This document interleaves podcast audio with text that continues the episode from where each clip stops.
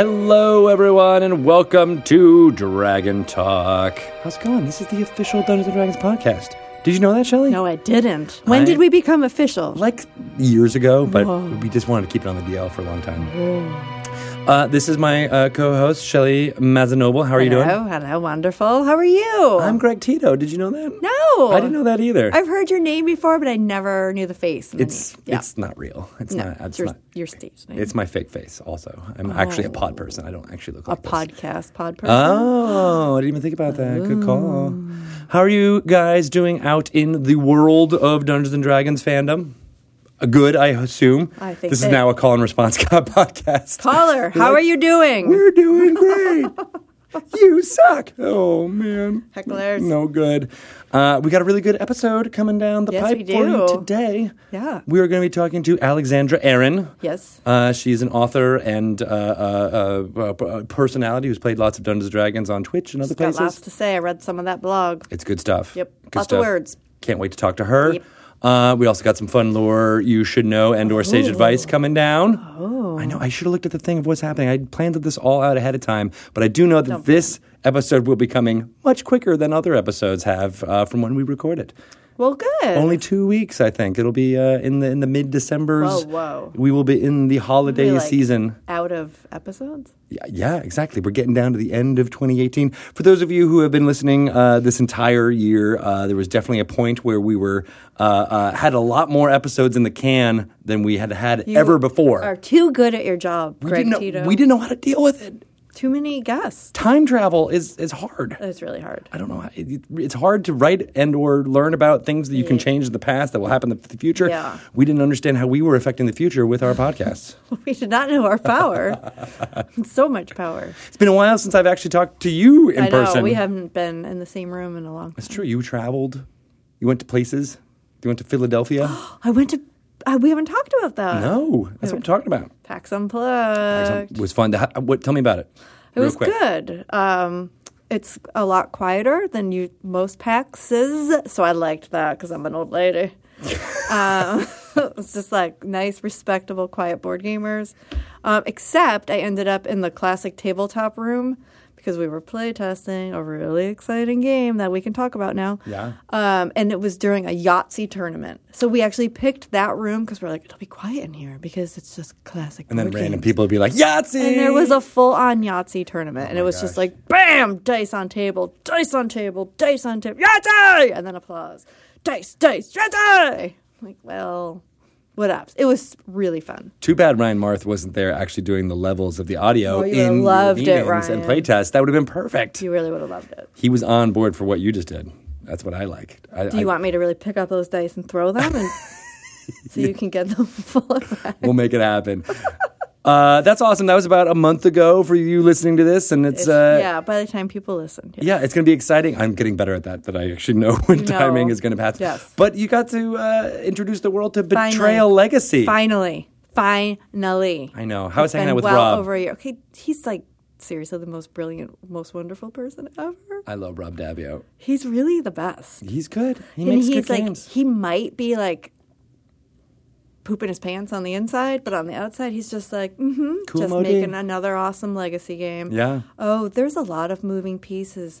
Yes, it's very challenging, but I can do it. But we're handling But it But I'm just the best designer in the world, and I just make games. but he doesn't say it like that. He's never. Uh, That's what I mean. uh, He's like just never on the building it up. exterior. Oh yeah, he's very very humble. Yeah. We were doing some interviews after the announcement, and there were some people that were like hardcore geeking out, and they're like, because they didn't actually know who they were meeting with. We just said, "Oh, Avalon Hill has some thing. news. Maybe you want to talk about it later." Yeah. And they didn't know he what we were announcing. They didn't know he was there. And then when they realized that was him, they were like, oh, They all did what I did when I met Rob Daviau for the first time in person. Where I was like, "Who are you? I'm so excited! You made Risk Legacy," and I was like, I, I went nuts, uh, nutso inside. It's like the one only time I've actually found it fanboyed out. Yeah, but he kind of like has like a a mutual admiration for you because you send him a lot of cool swag. Well, there's that. Yeah, I like to. I I, I bribe people with uh, with some. Speaking of which, we have these Oh. wonderful uh, uh, necklaces that we're wearing. Uh, on loan from the collection of Hillary Ross. Yeah, I will never be giving this dragon claw necklace back that has a 20 on the bottom uh, and or a 1. Which one did you get? The dragon. I got the Dragon you Claw didn't do one. the mind flayer. No, I didn't go for the because that one's I don't think is available. I didn't Oh. want to. I do the thing where Yeah, look at this awesome. rude. I do it all the time, and I, I'm I'm tired of it. I'm tired of it. You don't wanna so I want people. you can actually buy both of these things right now. Mine is a beholder. If you can't see it well enough, it's beautiful, and he has a little blue, blue eye. I love that you're describing it because there is an audio podcast. You have to Yeah, describe it too. he's Mine really is a, a claw. Uh, uh, I think it's called the claw of Tiamat. Actually, even though I'm not sure that it is definitely Tiamat, but uh, uh, we'll have to get some some claw prints made. Yeah, uh, yeah, get some dusting to- for claw prints to find out if that's actually her or not. Mine is super cool. Yeah, but these are available at hancholo.com. I've talked about them before, but they're just awesome. I- you we can see them. sure. I love the chain. I love it, and I like the cool D and D logo that's stamped on the back. I know, right? It's good stuff. Yeah, I mean that's how you know it's official, I just like just it. like this podcast yes, and this water bottle. official official jewelry. Exactly. Official water. Uh, See, the water bottle is something people can't get. I know, right? Oh, soon, next year, I'll be making some. Oh! totally be making Can some I more tell you what, what happened? PAX Unplugged. What happened? Water bottle. There is a story. Yeah, I was coming down the escalator. I had my water bottle in my backpack. nice. And then I just heard this giant clunk, clunk, clanking sound. My water bottle fell out of my backpack and oh, all the way down where there was a huge crowd of people. And what happened then? Well, at first I was like, I may have just killed someone, but I really want my water bottle. So thinking I don't want to be tied to the death that probably just occurred from somebody dropping a full water bottle off of an escalator into a crowd of people. yeah, But I really need that water bottle. because it was the D and D black yeah. water bottle And with the like red the only ampersand. other there's I'll never get another one. It's true. So I didn't hear people screaming, so I went and looked for it and, and it was mysteriously gone and I was Mm. like someone stole my water bottle. So it turned from concern yeah, to anger. To anger. and then I I was walking out sad and I saw at the security booth it was there. And I went running up to it and I said, "That's my water bottle." Somebody must have just found it and brought it there. And this woman looked at me and she goes, "You could have killed someone." oh, so they the concern Uh, came back right and away. it came back full circle. I have an arc. There's an arc. There's an arc to this. So I was like, "Yep, gotta go. Bye." I'm just so happy I've got my one of a kind water bottle that you can't ever get anymore. That's cool. I mean, obviously my DNA was all over it. They would have found me eventually, but Oh, I'm I'm sure the convention center uh, uh, security office has got some swabs where they're taking DNA tests to find out exactly who's. they totally would have. Yeah, Somebody there probably had danger. like a pocket DNA. It's true. There's probably a board game where you can. There was board games for everything. Did a lot of people love playing uh, Betrayal at Baldur's Gate Yes. at uh, PAX Unplugged? Yes. Nice. Yes. Um, uh, lots of good feedback on that. what about buzz about uh, Xanathar's Guide to Everything? Were there people talking All about that? All people want to talk about. Nice. They're so excited. Why are they so- excited? Tell tell us more. They just said it sounds like the best book ever. And that there's so much content in there and all of the different subclasses. And oh my God, that cover is amazing. It is pretty amazing. So why aren't you? To, I mean, it's kind of a big deal. we were talking about it for a long time. Oh, we talking about yeah, but, like, I will definitely say it was on the lists. what what number on the list? Many number one publishers weekly. It was number one on uh, Amazon. Uh, no, it wasn't number Wall one on Street Amazon. Journal. Wall Street Journal. That was the one I was thinking of. Thank you. Yeah, I'm here for you. Uh, it was number 12 on uh, the USA Today list, which does uh, nonfiction and fiction all together. Jeez, Yeah, really? I didn't know they combined them. Yeah, for that one. Uh, so crazy. That Who is- else is on these nonfiction lists? Because that just makes me laugh. For that person, that's probably like, Oh, they're I am a doctor. I have memoirs. like written. Joe Biden has got like his memoir Oh, that we were like, sorry, Joe. Yeah, we we should were- send him a copy of Xanathar's. I'd send him a copy of Xanathar's to Everything. I don't know, sure he would appreciate it. He'll appreciate. it. He seems funny. He seems like a nice guy. Yeah, right. So we'll do that for sure. Yeah, uh, so but like- yeah, it's stuff like- like that. Oprah had something on the nonfiction list too. Oh, right? sorry, Yeah. oops. Yeah. Well, Or was that the one that was the Amazon Amazon list? I don't know. All I know is that it's amazing that it's in the same conversation with all these people. and that these people are looking at this list of Joe Biden is picking Mm-hmm. it up like, what number am I? on? Well, there's a well, that we can't prove. Do you think he was like looking at this list, refreshing it, and he's like, "What is this Xanathar's guide to everything that's beating me?" Right. Yes. His well, he probably somehow. I'm just trying to make us like one degree from Joe Biden. Somebody told him, well, There is that D and D book this that's guy, doing this really new well. guy, debut author, Xanathar. Ralph Xanathar. Xanathar. It's got some guide to everything. It's good stuff. It's really exciting. Yeah, so thank you to all of the fans who's been uh, purchasing uh, this book and and enjoying it. Uh, it's been out in the book channel for you know a long time now at this point, but this is uh, the first time it kind of was available everywhere, available widely, and so more and more people are getting it now. And Yes. uh, uh, those of you who got it from your uh, friendly local game store, kudos to you. You're good people, and picking up the alt cover there the is the way to go. Uh, for those of you who weren't able to get it uh, in stores, I know a lot of people were complaining about that. A new rim- reprint. We reprinted this before it was even out, uh, so those reprints should be coming to you uh, now uh, and over the next thing. So we'll keep it Oh. in stock as much as possible. That's not really us. That's our retailers and our distributors who make those things. But we are printing it as fast as we can to get it in their hands. And if you haven't had a copy or whatever, it'll be coming to you soon. It's on a lot of gift guides too, as well as Betrayal at Baldur's Gate. I know now we have like a neck and neck thing going on here with. Oh no! Right? Were you gonna- on the Boing Boing gift list? Uh, we were in fact. Yes. Were you Tomb on USA. Today's gift guide? I don't know. Oh, Actually, I don't know oh, if we I were. was. Oh. IGN Uh, no, they. I guess yeah. no. also on the. yeah, look at Betrayal you. of Baldur's look at Gate. you. Betrayal of Baldur's Gate is just stuff. riding high. I'm liking it. Hopefully, So, where were you on the nonfiction list? Where did you make uh, the list there? I'm not a book. okay, I'm a person. I'm not a book. I'm a board game. Awesome. Well, we are uh, super excited uh, that everything has been going on here with Dungeons and Dragons. It's been a good year. Uh, we'll continue to talk more and more Yep. uh, about that and uh, get into 2018. All the fun stuff that's going to happen then. We got we're, we got plans going on here. Thankfully, Um, but one of the fun things that uh, has been really great and a lot of people have been loving, and you said mentioned people mentioned this uh, while you were in PAX Unplugged, was all the segments that we do, like Lore You Should Know and Sage Advice, as well as you know you. I guess you're pretty. yes, like but talk. most people were like, "I really like you and Greg." I don't think they'd like me on my own. Kind of a package deal. That's not true. You no, are very nobody likes me on my own. except for all the, your fans on your Facebook page. Are you laughing, Ryan? I like you. you do. Ryan likes you. Well, Yeah, I think it's a thing.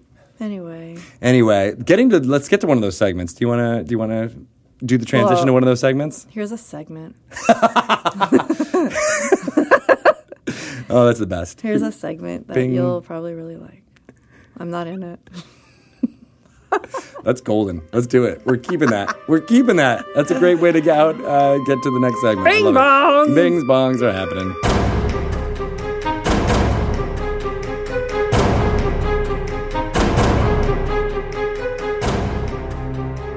Welcome, everyone, to another segment of Sage Advice. Uh, before we get into the actual recording of this, I want to uh, add this little bit that says when Jeremy uh, Crawford, who is uh, an amazing person, has a lot of things in his head, uh, is saying the word uh, minor image, he's actually saying uh, minor illusion when he's referring to. I'm, I'm messing this up. That's what I'm saying. That was right, though, right? Yes. When you're saying minor image. I mean minor illusion. Minor illusion. Yes. All right. Well, that's good. Uh, so for the rest of this segment, uh, when you hear minor image, think minor illusion, and I think we should be good to go. Okay. Welcome to another segment of Sage Advice. Uh, I am Greg Tito, and I'm joined uh, by Jeremy Crawford. Hello, everyone. And uh, we are going to talk about a uh, specific kind of topic within the Dungeons and Dragons rules. Talk about uh, how it was designed, why it was designed, and uh, how to uh, you know give some guidelines on adjudicating it at the table itself. That's basically what Sage Advice is in a nutshell. And we're going to do that with uh, illusions today uh, because these are my favorite spells in Dungeons and Dragons. And it's so up to interpretation uh, for the dungeon master as well as the player, which makes it fun. Uh, but I could see there being a lot of uh, of confusion uh, about uh, you know uh, depending on different personalities or things how they go. So um, it's been a big part of Dungeons and Dragons from from, from a long time ago. I, be, I believe wasn't illusionist the the first specialty wizard that was kind of introduced. Yeah, so in Advanced Dungeons and Dragons, first edition, as we now call it, one of the classes was illusionist. So yeah, there was an entire class in the old days devoted uh, to this type of spell casting, and so illusions have been a big part of spell casting ever since.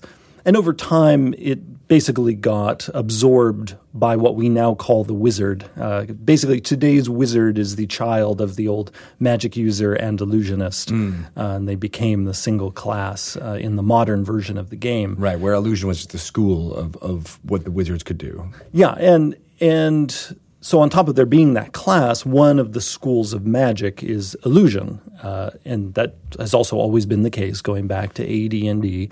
And for anyone listening who doesn't know this, every every spell in Dungeons and Dragons uh, since the beginning has been has been organized by what's called a school of magic. It's sort of its category, the type of magic that spell is, whether it's an illusion, you know, it's creating some something that fools the senses or the mind, or it's enchantment, which beguiles you in some way, uh, or it's divination, which gives you senses or perception that you wouldn't otherwise have, and so on. Um, even some of the school names have actually changed over the years. Like what we now call transmutation used to be called alteration. Uh, oh yeah. but the you know the number of schools and the types of spells that are in them has been pretty stable, except for some shifts over the years. Like Yeah. healing magic, for instance, has actually bounced all over the place. Some healing spells going back were originally necromancy spells.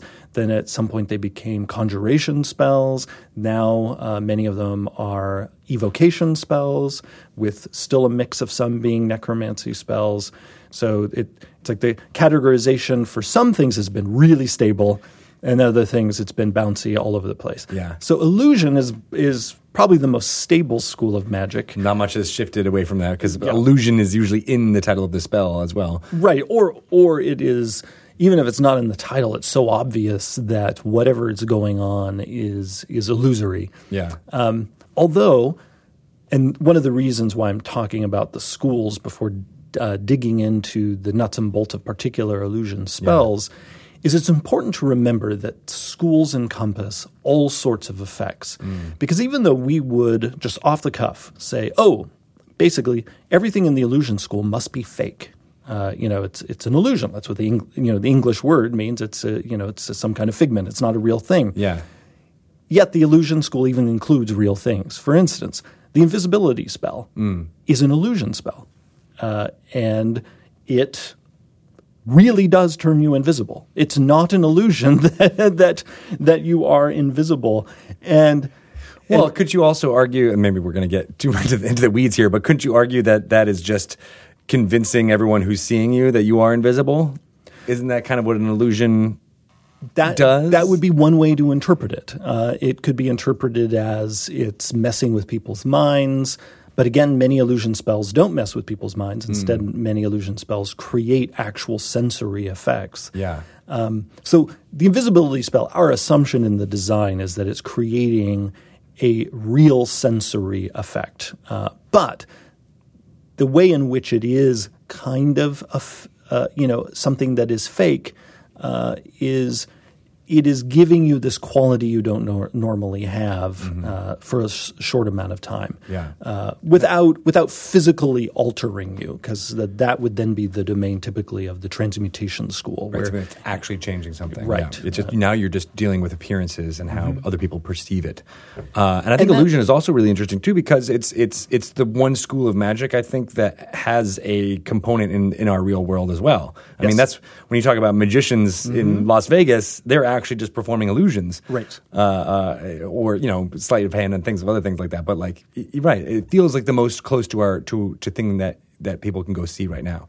And and I think because this school of magic, uh, in many ways, has more of a foot in the real world than most of our schools of magic, it causes then people to, when they look at an illusion spell, to often start asking real world style questions, physics oriented questions that they don't ask themselves when they're using spells from most of the other schools of magic. Uh, like often, you know, a spell will say, you know, you open a portal to another dimension and a bunch of fake creatures show up and you can now control them somehow and they also have magic. And most of us will use spells like that and not even really question like what's happening physically in the universe that's ma- even making this possible. It's just it's magic. It's awesome and and just run with it. Yeah. But often, as soon as an illusion spell is in play, all these kind of real world oriented questions will start cropping up. Part of that is just the nature of the spells themselves, because many of the spells uh, do ask uh, players to be, and DMs who are using the same spells, ask them to be creative. And so naturally, people are then going to start asking questions, which is one of the reasons why these spells are so fun, uh, because they encourage us to come up with wacky things to do in the game. Uh, but then again, that leads to a lot of the rules questions, like what, how far can these spells go? Uh, so ultimately, when you're asking yourself, how far can I go with an illusion spell? As with anything in the game, the answer is always, well, the dungeon master will tell you how far you can go. Mm-hmm. But if you're a person who really kind of likes likes to stick to the book, you you like to, you know, pretty much play just, you know, rela- in a relaxed way and just oh, just do what the book says I can do. Just let the spell descriptions be your guide because the way we design the illusion spells is they tell you in each one what game effects we expect them to be capable of. Here's a great example of what I mean.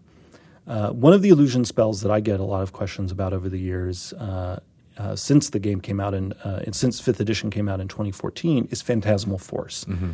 Phantasmal Force, first off, is an example of an illusion that does not create any external sensory effect. Like if you look in the environment, Phantasmal Force isn't going to cause a group of people to see anything. It creates an effect that only one person can perceive, and they're perceiving it in their mind. So mm. this is a particularly pernicious illusion. It's a, I mean, it's and one that you know you can imagine not only uh, adventurers using, but a particularly mean villain using, uh, because at this point you are literally messing with somebody's mind. I mean, what's creepy about it too is it's got like a gaslighting type effect to it yes. too, where it's like because everyone else thinks you're crazy. Exactly, but yeah. no, I've been talking to you this one way, and that's the only reality you're getting. Yeah, yeah, and and Phantasmal Force is open ended. It lets you make an illusion of pretty much anything you want, uh, you know, abiding by the spell's range and, and whatnot, uh, that this person perceives. And the spell gives some examples. Like you could create an illusion of a bridge that this, only this person sees, and this bridge spans this chasm, and then they just happily march onto the bridge that doesn't exist and they fall. Uh, and everyone else is wondering why the heck did Bob just walk off that cliff? Yeah, because poor Bob thought there was a, a bridge there. Right. Um, but you know, then people they they wonder. Uh, can I put, you know, a, an illusion of a sack on the person's head and it causes them to suffocate or it blinds them? Uh, you know, that kind of thing. So the spell, this goes back to what I was saying, the spell outlines for you what we expect its game effects to be. Mm. Uh, and those are, this spell in particular has two main things to mislead a person, to, you know, cause them to think something is there and it isn't, and that then will cause them to do something probably that will harm themselves or somebody else. Mm. Or, of course, you could also use this spell just for mischief, you know, you know, just to make a fool of somebody. Uh, although you could also try to use it to save somebody. Yeah. Uh, like if someone uh, is, let's say, under the a, another spellcaster's beguilement, and if you're having no luck breaking that charm that's on the other person. A person could try to creatively use phantasmal force to like coax someone, like they see the thing, the thing or the person they love the most in this illusion, and they run after it instead of toward the thing that will harm them. So phantasmal force could be used also in a benign way. Yeah, uh, but like how, any spell in the game, yeah, really. I yeah, mean, many spells uh, have these different different uses, which yeah. is part of what makes spellcasting so fun. Yeah, but in the spell, the two main effects we expect is misleading, whether for good or for ill, and then the spell does tell you that it is possible for the illusion to deal damage, and the spell says you know how much damage uh, it can deal because mm-hmm. uh, you could make it so that the person perceives you know a fire giant who's whacking them with a big fiery blade or, or you know whatever it is uh, that you've planted uh, yeah. that you've incepted in that person's mind so where i'm going with this is any game effect beyond that misleading somebody or damage is dm's call because the spell doesn't do that. Is not written to apply a bunch of other conditions like knocking a person unconscious or, you know, petrifying them, blinding them. Uh, now, as a DM, if one of my players came up with a really creative illusion that by all rights would apply, say, the blinded condition, mm-hmm. uh, and maybe they're deciding to do that instead of dealing damage, as a DM, I'm always generous toward cleverness, uh, and I would, in most cases, allow that to happen. Instead of taking damage, they can place a, a condition on Right. uh, a creature. Right. Uh, but again, if, if a person wants to get at sort of what's the design intent for a particular illusion spell, the spell tells you what it's capable of. Uh, again, with the idea, though, that you can get creative and you can go beyond that. Yeah. And I encourage DMs to reward uh, creative play as opposed to kind of abusive play. Uh, that's often the distinction I make as a DM. If I can tell a player is just really in the moment and being creative and coming up with something fun or interesting or that's really well tailored to the moment, I always want to facilitate that. And Yeah. we'll say yes, yes, yes, yes, yes. If instead it's just the person trying to eke out every advantage they can from the game and bogging things down uh, in the process, there's still a chance I'll say yes, but I'll try to get through it as quickly as possible so that we're not we're not spending time at the table just basically uh, rewarding kind of non story oriented and, and entertaining play. Uh, now, if that style of play is amusing everybody, then I'm all for it and I will encourage that too. Because again, every group is different. And my goal as a DM is always make sure the particular group I'm with is happy, whatever it is their taste is. Because that every group's taste is different. Uh, another illusion spell that a lot of people ask about because it's low level um, minor image. Uh-huh. Yes. It's a cantrip. So many spellcasters have it, uh, and even many non spellcasters have it uh, because you know there are other ways to get it, like being a gnome uh, and whatnot. Uh, it again outlines for you what our expectations are for that spell. Uh, it you know can be a sound, or it can be a small, simple object. Like, and it gives some examples, like a stool or uh, footprints Right. uh, in some mud. Um, I because so first off, the spell is very particular about what it is you can make an illusion of. Again, but it's still wide open. Despite that, I will often get questions like, "Well, I, can I use minor image to create an illusion of a goblin?" No, uh, because a goblin is neither a simple object or a sound. Uh, you could make the sound of a goblin, you know, have it com- have the sound of a goblin wailing from behind a corner inside the bushes somewhere to Yeah. try to mislead somebody. Which seems to be like what most of the people use that cantrip for. Is Exactly. Mm-hmm. is creating distractions or you know going around corners or, or or something that like that. You know Yeah. is is easily like uh, it, you can hear that. Yeah. Now, um, one many illusion spells, uh, again, particularly ones that create uh, visible sensory effects. This is as opposed to something like phantasmal force, which just is just in a person's mind. We have a number of illusion spells, including minor image, uh, that actually create something that a whole group of people could see. Like, hey, there's there's this weird jack o' lantern on this table, and it's nowhere near Halloween. Why is this thing here? And that might be an illusion. And many of these spells will say something like uh, physical interaction will indicate that it's an illusion because you know things pass through it. Right. As soon as you can get something that lets you disbelieve it. Yeah. Or uh, some of them also say a person can investigate it, make a check of some kind. It's usually an investigation check, and discern that it's an illusion.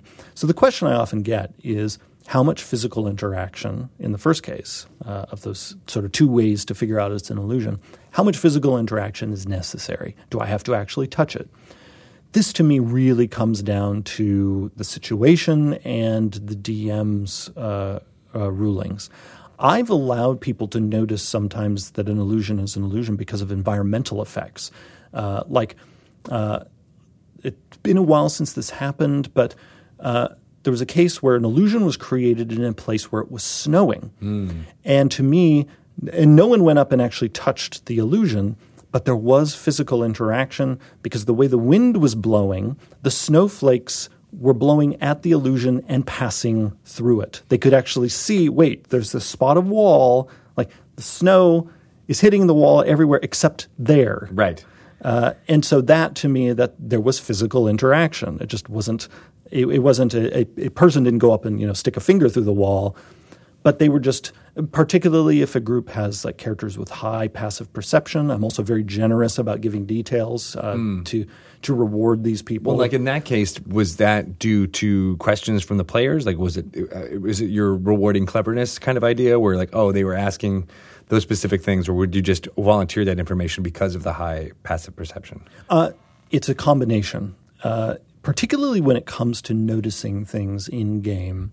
Uh, I usually look at two two things: what are their passive perceptions, and what are the players describing that their characters are doing. So, for example, if they're describing their characters like, "Oh, you know, we're still our characters are still having a fight of, you know, how to divvy up the treasure we just stole from the dragon," I'm probably not going to volunteer a whole lot of information because those characters are obviously distracted.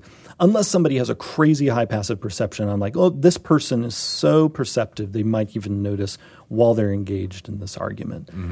In contrast, if a group uh, is you know they're describing their characters as being attentive like uh, we think something was weird here. You know we take a look you know we scan the walls of the room so it's clear their characters are taking a look around. They they think something is up or maybe they were you know chasing after somebody ran into a room and then there's no sign of them so also that means their suspicions are heightened Yeah, um, that makes sense. And then also kind of it's almost like the phases of play. You know, so like if you're in a combat situation, you might not want to offer information, but if people are in an exploratory phase, everyone's asking questions, and this that that's where you can offer that kind of information. Yeah, and I'm glad you bring that up because in the middle of combat, I'm much less likely to volunteer that kind of information. Oh, by the way, there's a jack o' lantern, and you know it's fake.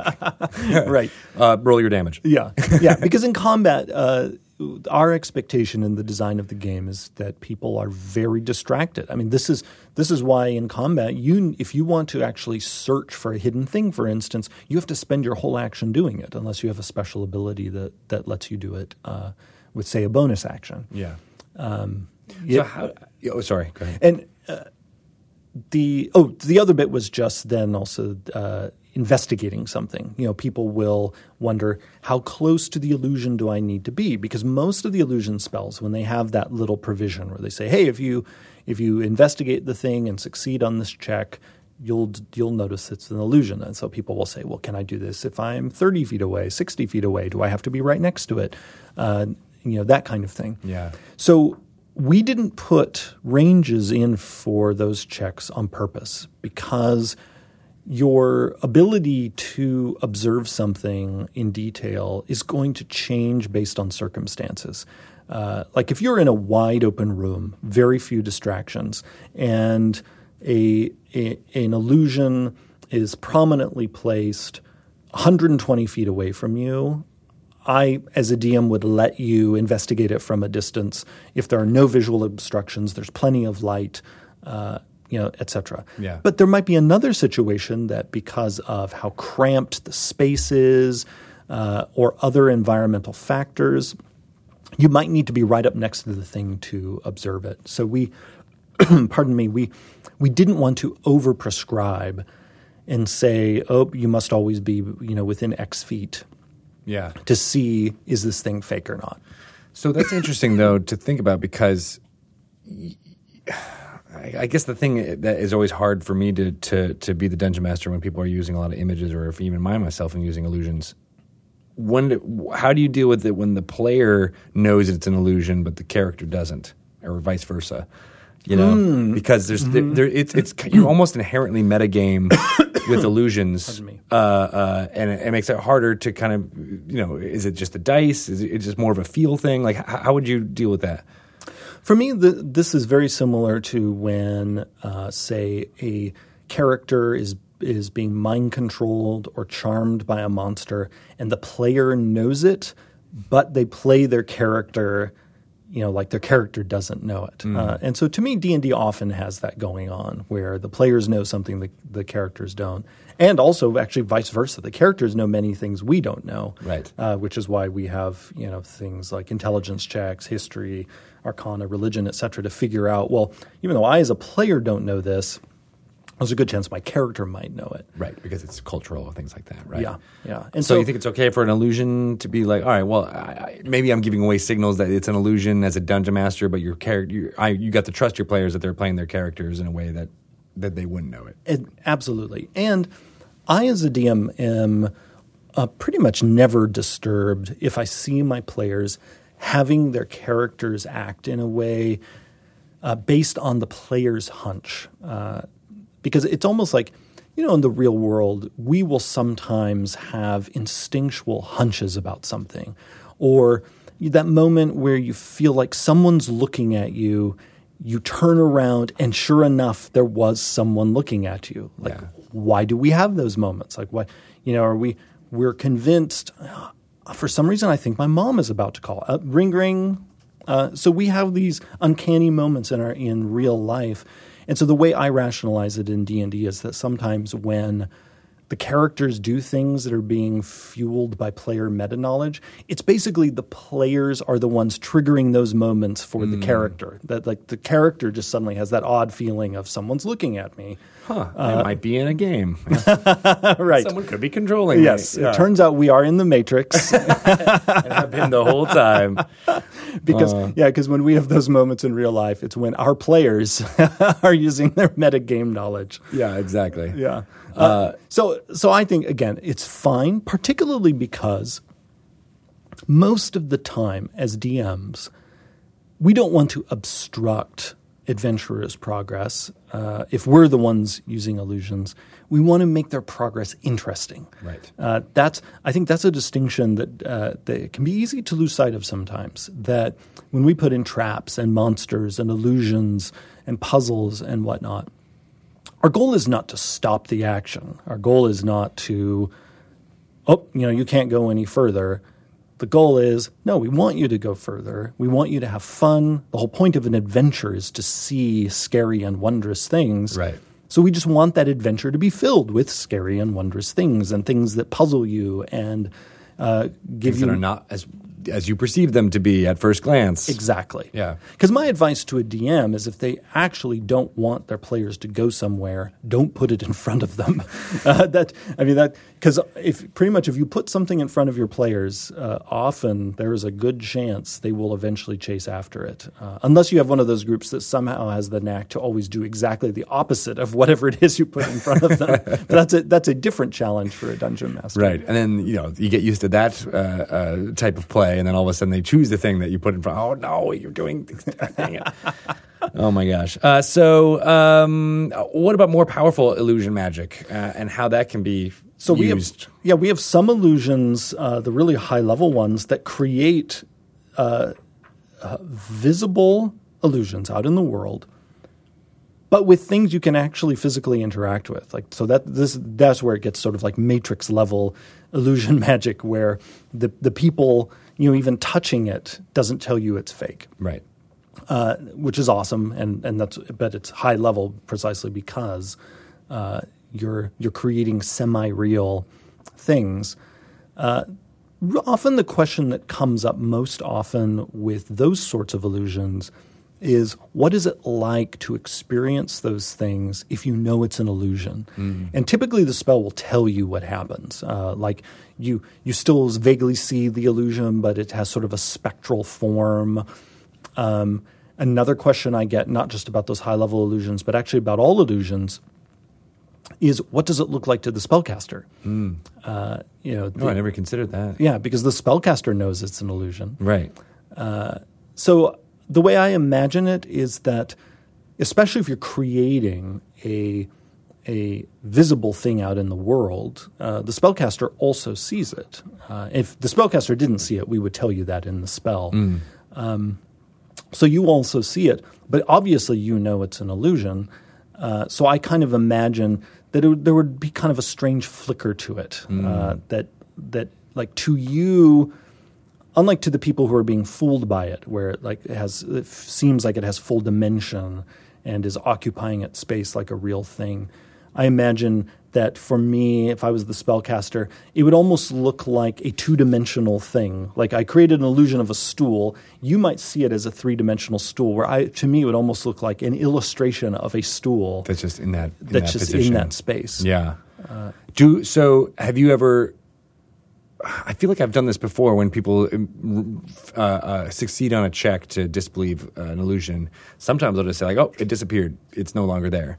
Is that valid, or is that is it just like your your mind knows it's not there, so they, or is it? So it depends on the spell, uh, and the spell will tell you. Some illusion spells, if you see through them, the spell will tell you the spell ends, uh, or it ends for a particular person. So you know may, they might not see that thing anymore, but everyone else does who's still affected by it. But then there are others that say even if you figure out it's an illusion, you still see it, but in this kind of spectral, fake way. Right. Uh, so it's almost like it, it- it's like it becomes a cartoon to you. Oh, I know that's not real. It's like this this weird overlay on the real world uh, that's there, uh, and that you can that. And often we say it's spectral with this idea that you could like see through it. So Mm. That makes it- sense. So it's no longer you know fully obstructing your vision and, and whatnot. Again, depending on the particular illusion spell. Right. Um, one thing I always used illusions for, and this was when I was playing a lot of AD and D, was casting a, an illusion over the party. Like basically, so like we're trying to sneak around, and we're going to say we're casting a dust cloud, or or you know, oh, it's nothing. It's just it's basically a see-through transparency, and you, what you can't, you know, you, it's up to the spellcaster to be like, oh, that's the bush and that's the tree, and like you know, move it along with there. Is that viable with a spell? Some some of the illusion spells we have do allow uh, that kind of casting. Absolutely. Uh, I mean, that was something years ago I did with my wizard for our group. I remember there was a point where we suddenly had a run in with an orc army, and there were like hundreds of them, and the, our little group there's no way we could have survived. So. Uh, I don't remember which particular illusion spell I used because this was again many years ago and several Yeah. editions ago. uh, but yeah, I called up an illusion of a little grove of trees, and we hit it, hit in it uh, while this yeah while this army Yeah. uh, went by. Uh, so yeah, we have illusion spells uh, that would do that sort of thing. Certainly not like minor image, uh, but some of the higher level ones, absolutely. Uh, you can hide behind the objects. Uh, speaking of behind or near, people sometimes will ask me, "Will do illusions cast shadows?" Uh, this again depends on the illusion spell. So some of the later illusions, the ones uh, that actually create things uh, that are almost semi-real, uh, those things would certainly cast shadows.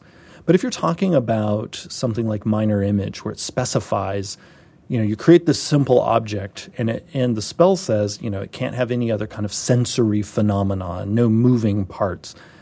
So you can think of, you know, like shadows basically are it's a kind of a sensory phenomenon, and uh, and and since there's no movement, it means if like suddenly a light source is Changing. moving around your illusory stool, an observant person would notice the shadows aren't changing. Yeah.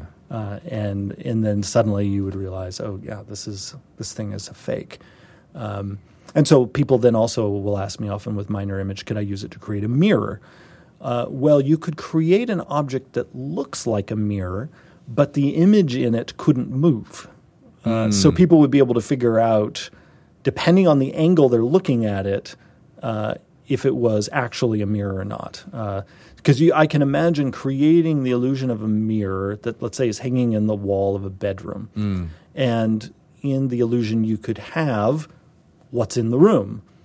And so if you looked at it, at it from the side, it might look like a legit mirror uh, because what you can see in the mirror seems to match what's in the room. But as soon as you walked over in front of it, you'd realize, wait, I'm not in the mirror. So either the mirror is fake or enchanted, or I became a vampire and I didn't know it because because I'm not I'm not appearing. Both of which are possible in Yeah, because I'm, I'm not appearing in this mirror. Nice. So, I mean, it depends on the on the level of the illusion spell, but it wouldn't change based on something else. What if, if if the wizard who cast the spell was was directing it in some way? Then it could potentially change. It, it- yeah, and again, that depends on the spell because some of our illusion spells allow you to put in different like sensory phenomena. They allow the illusion to move. Yeah. Uh, some of them, the spellcaster can basically pre-program them to behave in particular ways. So really, as you go up th- through the levels with illusions, the the authenticity of of the illusion uh, increases. Um, until again, you get to the point where the things are actually semi-real. Right, right. Uh, one final question, then I have a lark question. Uh, so uh, you mentioned a little bit in combat, uh, Mm-hmm. things like that, uh, how people are distracted. Illusions would still work. I know flanking is not necessarily in the game, but would an illusion of another combatant in uh, a fight uh, uh, give all the benefits of that happening uh, if it was believed by the the the, the enemy. So uh, here's another great example of look to the particular illusion spell or illusion effect, uh, see what game effects are outlined there, and that's what we expect that illusion to be able to do. So uh, there's a great example of an illusion effect that sort of does what you're talking about, and that is uh, the trickster cleric's illusory duplicate ability, uh, which again it doesn't do flanking in sort of third edition or fourth edition style. Uh, but we made it so that this thing is really distracting, uh, and its whole point is to be distracting. It has some other effects as well, um, and it it is there just to mess with people, even if they know it's an illusion. And that's actually a great example of even knowing it's an illusion doesn't help make it any less distracting Right.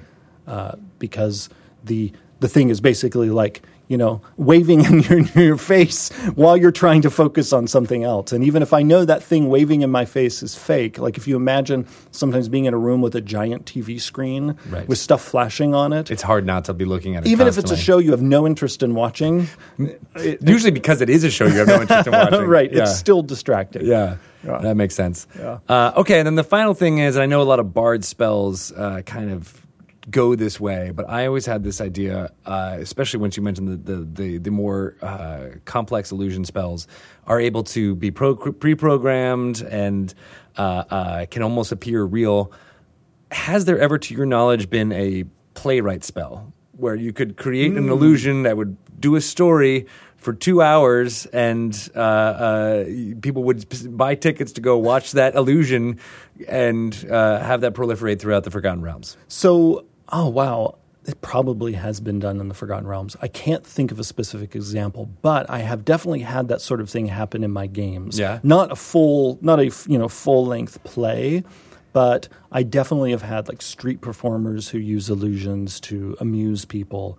Because you can imagine that in uh, pretty much any D and D world, if you're in a large enough city to have a spellcaster capable of casting some of these illusions, that they could actually make a lot of money putting on some amazing shows. Yeah. Uh, Yeah. Because because especially the the really high level spells that let you create semi real things at that point where it's like the holodeck in Star Trek: The Next Generation. Right. You You're would making have no- CG happen in front of your eyes. yeah, so you and you could have some really neat adventures actually based on some of these spells. Like maybe there was this illusionist and had a, a large clientele of mostly nobles and, and rich merchants who would pay this illusionist just to make these you know crazy realistic illusions for them to vanish into for hours at a time. Yeah. Uh, but then something happened to them. You know, where did they go? Right. You know, and then you, and it went dark. You Yes. know, so- something happened that was not what I paid for, and yeah. Yeah, and and that could be the adventure. Gosh, you can get some like total recall type things going on there too. You're like, is this Yeah. really what I am I in the adventure for reals? It- yeah, I don't know. God, that's really fun.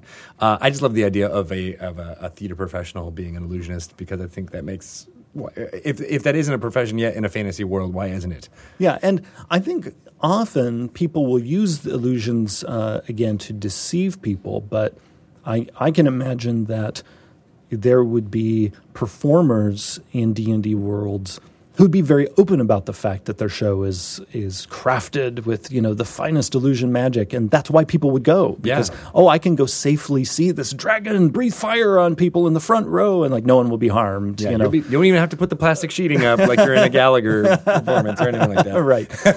yep. Right, that makes perfect sense. Any other uh, uh, uh, questions or, or, or things that people come up about illusions that we haven't yet covered? Uh, let me see. Um, one thing actually would be good for me to dispel uh, is uh, sometimes because of previous editions, uh, I think people imagine there are general rules about illusions somewhere, but they just can't find them. Almost like they're illusions; they're hiding in the books. I know I've seen it before. Yes. So that so an important thing for people to know is there are actually no general rules about illusions. Oh. Uh, there, uh, the, the illusions just follow the the normal spellcasting rules if they're spells, uh, um, and whatever whatever their source, whether it's a spell, a magic item, or a class feature, or a monster ability, an illusion like other effects in the game just does what its text says it does, and and we did that to try to keep things as simple as possible. Uh, we didn't want we didn't want DMs and players, for particularly this one school of magic, to have to remember a bunch of rules in addition to whatever it is the spell says it does.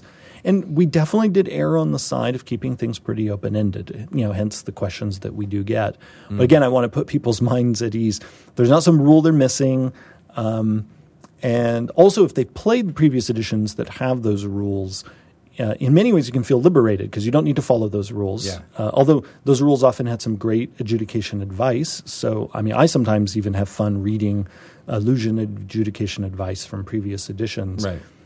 that makes sense. But but ultimately, we went with this approach of just let each spell uh, say what it does. And also, I, I often like to do these sort of behind the curtain, behind the curtains thing. We actually drafted an illusion section for the fifth edition player's handbook. Oh, really? And I ended up canning it. And what's funny is I almost resurrected it for Xanathar's guide, and it canned it again because uh, because uh, and even though I wrote a good good portion of it, I felt again it would mostly bind DM's hands rather than empowering them. Right. and I really like the approach of here are these few concrete things where if if you just play the illusion by the book, you're going to have fun. Mm-hmm. But leave it open ended enough where if you want to go further, go for it. You can do that too. And you can be creative, and we're encouraging this creativity.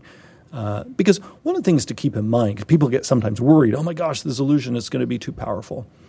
Many of our illusions uh, have, in, in many ways, like a single point of failure. So when you think the illusion is, is, is going to be out of control, many of them it's like one check or one saving throw, and everyone knows it's bogus. Yeah. So it's like as crazy powerful as it seemed. It's like one guy like, nah, it's a fake, and everyone goes, they poke their finger, yep, it's a fake. fake, okay, so right. much for that high level illusion. Yeah, it's Uh, it's very easy to, to to put the pinprick in the balloon and have it all, you know, Yeah. deflate. Oh, that actually reminds me. Um, people will sometimes ask, well, let's say, let's say one member of the group, uh, we'll, we'll call her Cassandra. She figures out figures it, it it's an illusion, and even tells everybody, hey, it's an illusion. Do they all now know automatically it's an illusion? They don't. Uh, the, the the spells very specifically say, you know, a person has to like physically interact with it or observe physical interaction uh, or make this check themselves because then we want these these weird situations where uh, you start suspecting your own sanity because and I picked Cassandra's name for a reason because she you know was the prophet who would say this thing is coming and no one would believe her. So Cassandra might might say no no no really? That thing is an illusion? They're like no. That's- no, no, come on. what did- what did you drink? Right. uh, because they might all fail their check and uh, no. It's that thing's real. Now, of course, if then one of them goes up and tries to See, lean you have to on it, do this. and they Yeah. fall right through. Oh, whoops! Right. Cassandra was right again. But if someone, so what if someone watches Cassandra do that? Then they disbelieve. Yeah. So let's say let's say someone observed, like if we tell you physical interaction Yeah. shows that it is fake. If I observe you fall through that wall, even though I didn't physically interact with it, I observed physical interaction. So I now know it. It's either an illusion or some crazy phased wall that So we it's not walk just the character's physical interaction; it's observing physical interaction yeah. is what causes yeah. and that's, the disbelief. That, and that's that's really the intent. Yeah. Uh, and that's why I said, you know, I'm even generous of, you know, observing things like snow Right. is, oh, wait, that snow isn't actually hitting the wall in that one spot. that makes sense. Or, or often, especially where this would happen, would be with like the illusion of a creature uh, in an environmental effect and noticing the creature is not interacting with the environment in a way you would expect. That kitten is not catching snowflakes on its tongue. That is not a real kitten. right. Or uh, actually, another example of how I. Um, why illusions can be fun because you can you plant seeds of doubt in people's minds. I have before described an illusory creature walking through a fog bank, and and the players suddenly notice, wait, the fog isn't billowing around them; they're just passing right through it. yeah. And what's fun is often the first conclusion uh, they will jump to is it's a ghost. so, so if DMs are afraid, well, if if I give these descriptions, you know, to show that something's odd, aren't I just giving away that it's an illusion? No, because often they'll jump to some other great conclusion, like it's a ghost, or you know, it's a phase wall, or Right. you know, something else. There is a lot of misdirection and all kinds of you know D and D. It's a polymorph dragon. You know, I mean, right? You never know. right. That's good stuff. Yeah. Uh, all right. Well, uh, I'm sure everybody's going to be clamoring for this uh, uh, write up of illusion uh, magic that you're keeping in your back pocket. the one I keep canning. yeah, exactly. It'll show the light of day at some point. Yep. Uh, maybe in an article or something like that. But uh, very cool. Good to, to get a, uh, a, a deep dive on illusions. Um, if people have more questions, where can they direct them to, Mr. Jeremy? Uh, the best place to reach me is on Twitter, where I am at Jeremy E. Crawford. Awesome. Uh, and you can throw me some uh, ideas for uh, the, I guess it would be the theater spell, not the playwright spell, uh, for how we're going to go on tour uh, through Faerun and uh, the rest of the D&D multiverse with our show. Me, and- maybe me and Shelly will make a, a show. Yes, I, I want you to write that adventure. Yeah, it looks like a fun illusory. Uh, yeah. are we in inside of the, of the play? What's happening? Is it the holodeck? I think it'll be fun. All right, cool. Well, thank you very much, guys. Uh, I'm at Greg Tito. You can talk to me there, but we'll be back uh, with more uh, Dragon Talk segments next week. Thanks.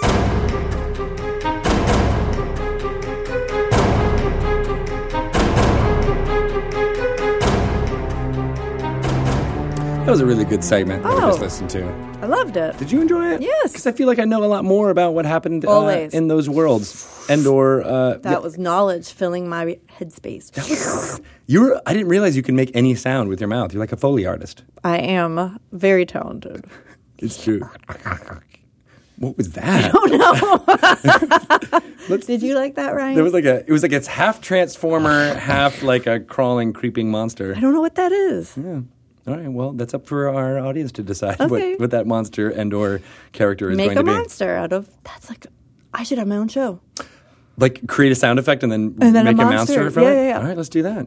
Okay. So has Mike Why don't you started pitch his uh, show? pitch Bart that? I'm gonna I'm gonna pitch it Pitch tonight. it. tonight over some potato leek soup. Oh, delicious. Mm, Do you want to come over? I have tons of it. I, would. made it in the crock pot. Done And and just done. kept making like, well, this is a lot of soup. this is so much soup. Does anyone one- in this house even like potato leek soup? And Quinn's like, no. Oh yeah, mommy, Quinn was no. like, "Mommy, that smells like vomit and old cheeseburgers." And then she's he's like poop. Yep. then- Our kids know each other. They're on the same wavelength. Uh, let's call up Alexandra and ask her whether she likes uh, uh, potato leek soup and if she leek wants to come over. I got enough. I think there's plenty. Feed the whole neighborhood. I like it. Hello. Hello. Oh, How's it going? It's going pretty well. Um, I want to thank you for having me on because this completes my circuitous plan of revenge. Shelly, next time you drop a water bottle on someone, make sure you finish the job. Oh, it was you. the whole That's time? That's why she wants to be on here. that Uh, makes total sense. ah, were you at PAX Unplugged? I was not. Oh, thank God. yeah, it was. It could have been you. Could have been anyone. That's what you call drama, people. That's it way, was you. way to do that. Thank you so much for uh, for calling in, Alexandra. No, you're We're- totally classing up this joint. I'm like your soothing, soft voice is just good, Yeah. like professional. It's about Well, time we had you. someone professional. I, yeah, I spent about an hour before this doing vocal exercises, so yeah. I am. That's the way to do it. So yeah, we wanted to have you on because uh, uh, I I've seen your name pop up a lot on Twitter about you know talking about Dungeons and Dragons, and uh, uh, you you played on a bunch of Twitch streams as well. Um, actually, I haven't. Oh, you haven't? I feel like I've I've seen other people that I know playing with you, so maybe that's that's where I'm confused there.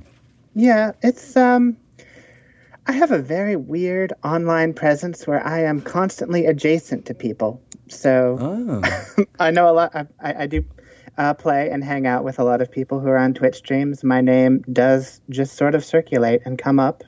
it is true. It is true. So when did you start uh, playing Dungeons and Dragons? I I started playing in the 80s when it was kind of at its peak pop culture saturation, the Saturday morning cartoon, board games, books, and the funny thing is the role-playing game was the last part of the D&D franchise that I found out about.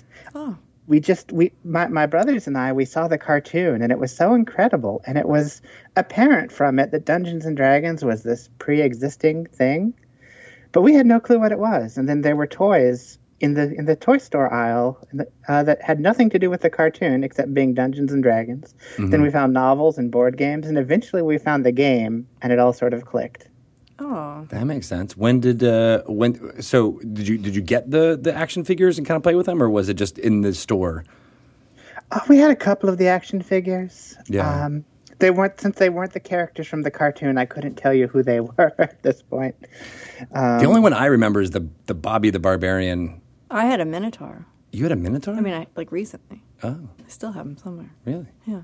I just because I was a kid too in the '80s, and I just there was something about that, like the, having the uh, the the big club that the barbarian kind of hits down. That I Yeah. just remember, like that is the the image that's cemented in my brain from that cartoon. Yes. My favorite was uh, Presto the Wizard. Mm.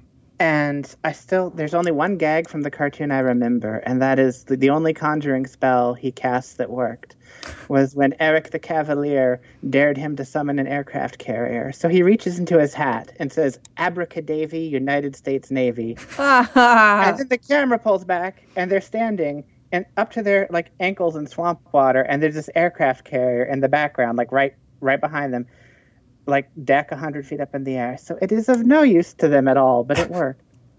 But he That's did awesome. Did you so? Did you follow the, the storyline of the of the cartoons? Did you are you uh, one of those people who are at the edge of your seat waiting to see how it actually concludes? Um, I was very, I was very disappointed that we didn't get the, the final episode as a child. But you know, most most of the cartoons of the '80s uh, never really had resolution either. So I just sort of eventually rolled with it, and it's kind of, I don't know. My storytelling philosophy is that I'm not. And I think this is why I like role playing games, but I like the middle parts of stories better than the beginning or the end. So hmm. I'm content to just imagine that the adventure keeps going on. it. Write your own ending. Exactly. So when you discovered that D and D was a role playing game, did you guys did you play it? Is that when you started playing it, or was it at a different time? Oh yes, yes. We started playing. Um, I want to say it was about 1989, so I was only about nine. Uh, we were in a small town, no comic shop or hobby store. Um, so we kind of we were one of those rare groups where there was uh, nobody. You know, there's usually the one experienced friend who starts a group and teaches everybody else. We had to teach each other, so we got a lot of it wrong, but that's part of the fun. Oh, yeah. That is part of the fun. Yeah, I've heard from pe- folks like that too, who are like their parents just bought it for them with like no context and was Right. like, "Here, figure it out." okay. Yeah, so we had like we we had cobbled together a sort of Frankenstein edition out of a mix of first and second edition AD&D books and the various flavors of basic that were floating around. We didn't have any kind of guide or uh, didn't understand how it all went together. Um, I had I found at a garage sale early on in our uh, early on in our uh, experimenting with the game, I found a copy of the Magenta Basic D and D box with the uh, little blue, dull blue extruded plastic dice that you had to shade in with a crayon. Oh Yeah. yeah. And it came with module. Uh, I think it was B two, the Keep on the Borderlands. And it's you know it's just a little short adventure, but that was that was like the first pre-written scenario that I had, so I just turned it into a campaign setting based around this keep. The players moving in. There was politics and there was economics. Uh, there was uh, a, a kobold uprising revolutionary group. It was it was a lot of fun. That is cool. So were you the dungeon master, or did you guys take turns with that? Um, I pretty much I I ha- I am I, I am my, my my gift and my curse is that I'm really good at understanding complex things. So even though I was not the oldest of my siblings, I have an older brother and a younger brother who were interested. I was sort of the eternal game master of any game that we played. Oh yeah. so, um, which I don't mind. I'm a storyteller by nature. Um, Well, it sounded But- like the, the cool idea that you brought to keep on the borderlands of like making it, Yeah. you know, a, a- a political story and a revolution. Like that's that seems like you you took to it immediately. yeah, that's uh, it was a pretty natural fit. That's awesome. a little foreshadowing for your future. Exactly. Things that you would come to write about. Very true. And I like the way the idea of cobbling different editions together and different things that you're finding out there because it's kind of like that's kind of like D and D. It is just you know play by your own rules, kind of make things up, tailor it to fit you. It's teaching generations of children to be game designers in a way. You know, this is this is jumping ahead, but that's that's really one of my favorite things about uh, the current fifth edition is the way that it draws just so much of what is good about every edition of Dungeons and Dragons and makes it presentable. Um, when I, I was one of I, I was a pretty big fan of fourth edition, but the thing I didn't like about it is I found it difficult to approach uh, for newbies. There was not really an on ramp when it launched, and I used to talk about this on the forums, and people would say, "Well, that's not how you play Dungeons and Dragons. You have to have you have to like apprentice to somebody and have them teach you." And I'm like, "This is not the way that you advance a hobby." Right. What about all What about all of the people, the poor kids in small towns buying books at garage sales like I did? You know.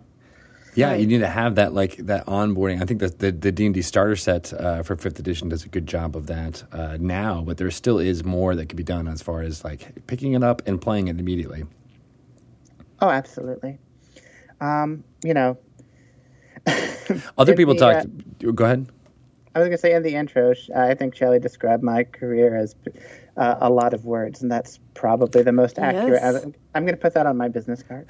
Lots of words. So, uh, like one of the one of the s- several of the words that I, I say on Twitter, um, I I go into the uh, I do explan- ex- explanatory threads about the uh, the nomenclature in Dungeons and Dragons, and that's one of the things where I try to identify things that are stumbling blocks for new players, like the difference between the attack action and attacking, and all that stuff. And it's just I feel there could be a little more clarity, but For sure, yeah, and that's you know we we try to to to have segments like uh, we're talking to Jeremy. I'm always I love talking to Jeremy Crawford and and getting at the heart of the design intent about some of this stuff because that's you know you learn so much more just by asking questions and having that person. That's where what you were talking about the apprentice master you know dungeon master relationship kind of comes in play. Like you don't really learn.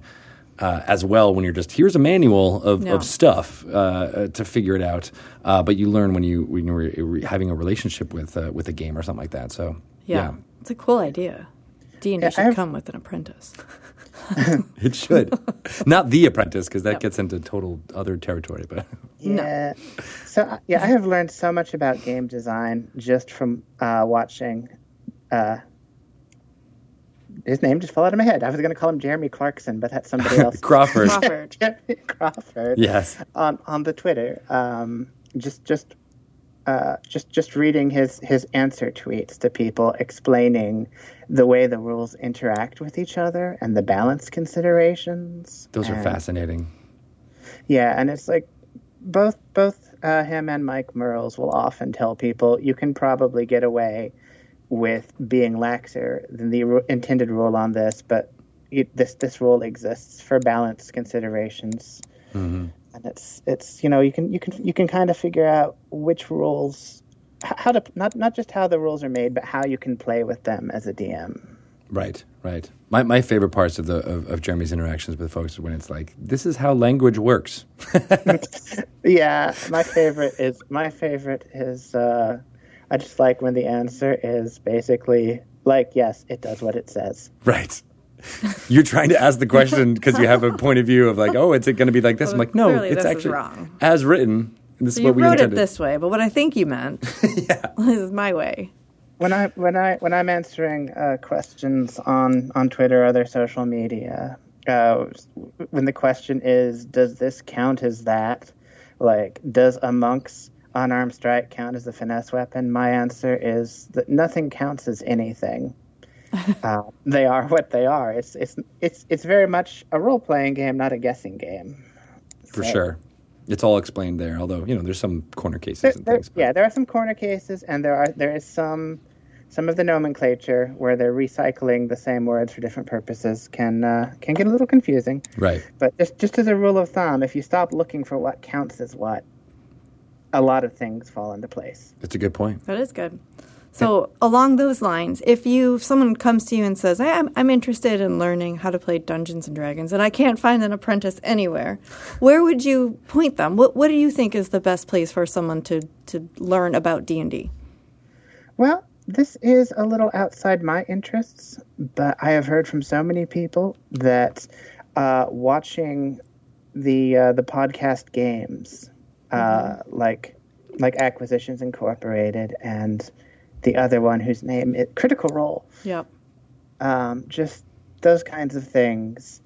Um, you know, I, M- Mike Mearls had a great Twitter thread that was about how the, the streaming community really revolutionized how people learned the game, which changed how they designed the game. Because fourth edition, uh, the big online community for D and D was people sitting around in forums arguing about character optimization and corner cases, and now suddenly you can watch people being goofy Yeah. Right. uh, sit, sitting around a table and just having fun. You can see both how the rules work and how loose the rules are. Right. It's kind of like having hours and hours of live focus groups just in Yeah. front of you. You know, that's actually the first time that I had read about Mike saying that in that Twitter thread was when I was reading your blog, when I knew we were going to be talking to you. I'm like, that's fascinating. I never really like thought about how much the game changed based on watching people play it or how people play it. But mm-hmm. yeah, that that completely makes sense. Yeah, and I think the the the the, the uh, people like yourself, like talking about the game and having like a conversation, even just mentioning how you were talking about the the nomenclature about Yeah. how these terms work and interact together. Like I, I didn't. There were forums ten years ago, but it, that was there, though, those weren't the kind of discussions that people were having on the public space, Oh, right? I don't think so. Yeah, no, it was a, it was a very it was a very different. Um, you know, it was more of an in-group Yeah, type environment, and it's it wasn't necessarily anybody trying to be exclusive as as a whole community, but uh, you know, it's just it's easier to get into a ongoing private conversation if you already understand what's happening. Um, my friend. I tend to tweet about Dungeons and Dragons when I have insomnia, which is every night. so, so tune into my Twitter at, at 3 a.m. Uh, Eastern time. Anyway, I was tweeting about it uh, last night, actually, about my, my open gaming license project that has been ongoing for a while. Um, I was talking about the balance considerations of it and how they uh, compare to the, the design. Oh, right, because you were talking about your, your your spell points. Uh, uh, Yeah. Yes, and, and Yeah. how the, the economy for the levels six through nine was totally different. Yeah, I was I was I was watching that. All right. Yeah. So so my friend Amanda, Amanda the Great on Twitter. Um, I hope she doesn't mind that I just mentioned her handle, but um, uh, More anyway, so she her. tweets. She tweeted at me that she only understands about one in three of my D and D tweets, but she loves reading them. And my thought is that if I keep doing this, eventually she's going to understand two out of three of them, and then maybe she'll start playing, and uh, then she'll get three out of three. For sure, right? And pushing that conversation forward, I think, is cool. So, when uh, I'm going back a little bit because I feel like we skipped over uh, uh, uh, when you got into the game and then yada yada yada to right now. fifth edition. Yeah, exactly. Uh, so yeah, where was where was the transition there? Like what uh, after you were playing, you know, learning all the systems, cobbling together that thing of first AD and D and uh, all that. Uh, yeah, what what what happened next? Okay, so what happened next is I went through the period that a lot of uh, gamers, I think, did in the 90s, where I decided that I was too cool for school. and I wanted to play GURPS and I wanted to play Rifts, and Dungeons and Dragons was just this flawed dinosaur of a thing. And, Yep. you know, um, so, but interestingly, now, you know, I went through the, when I was a child, I played with childish things. And now I'm like looking back and going, the childish things were awesome. And I'm realizing most of what I wanted to do with those other role playing games was sort of recreate my experiences with D&D, but sort of stripped of the parts that frustrated me. Um, so I missed I missed like the second half of the '90s in D and I was I was playing uh, I was mostly messing around with with GURPS um, and other systems, and That's then cool. I played a lot. Of, uh, I played MERPS around that time, which was the Middle Earth. Middle Earth. Yeah. Funnily enough, we actually discovered that before, right before we, we discovered Dungeons and Dragons was a role playing game. So that gave us a little bit of context when we did stumble across it. Nice.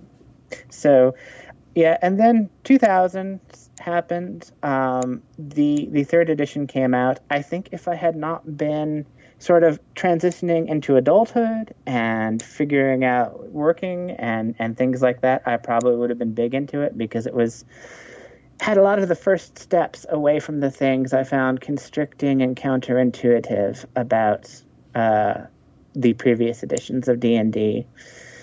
But I basically missed third edition. Um, I started to just started started being aware of it right around when people were talking about the upcoming fourth edition, and That that's when sense. I got that's when I got back into it was fourth edition. I had And some you said you were you were a fan uh, uh, of it at the time. yes, and I'm I'm willing to admit this.